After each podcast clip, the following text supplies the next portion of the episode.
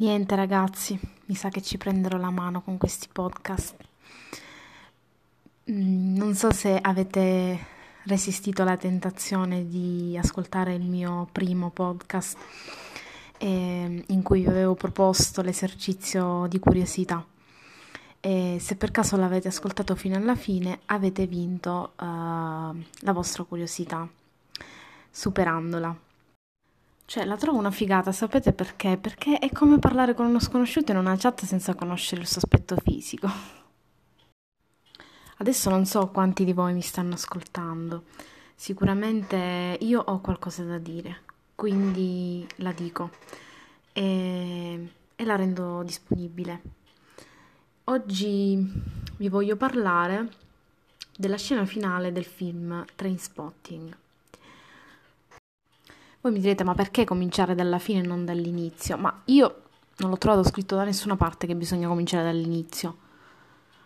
Eh, credo nell'eterno ritorno e quindi nella ciclicità della vita. Detto questo, vi parlerò di questi ragazzi di Edimburgo i quali scelgono di eh, disintossicarsi dall'eroina e quindi cercano nella vita, in diversi aspetti della vita, i più estremi, delle alternative, anche se poi l'eroina eh, risulta essere sempre l'unica vera ragione di vita.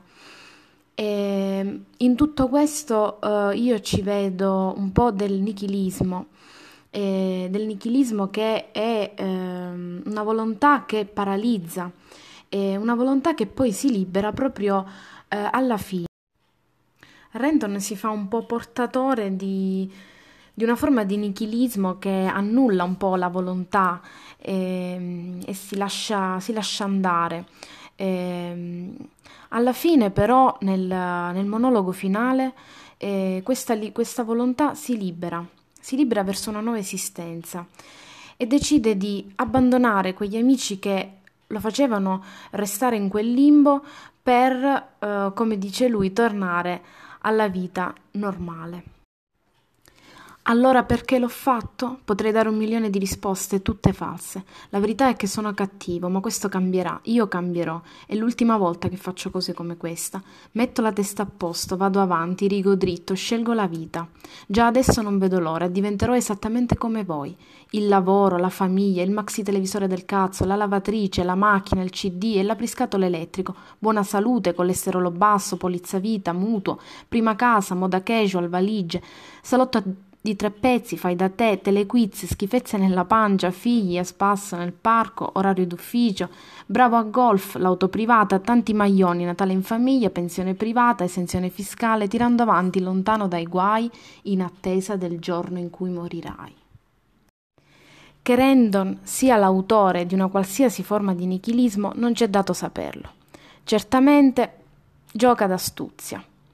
Torna a mezzo alla gente, e sceglie la via più facile, ovvero quella di diventare come tutti gli altri.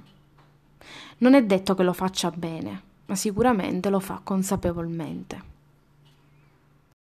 Bene, questo era il mio secondo podcast e se siete stati abbastanza curiosi vi eh, sarete sicuramente cercati il cortometraggio di cui vi parlavo nel primo episodio e la scena finale del film di Trace Spotting. Buona visione.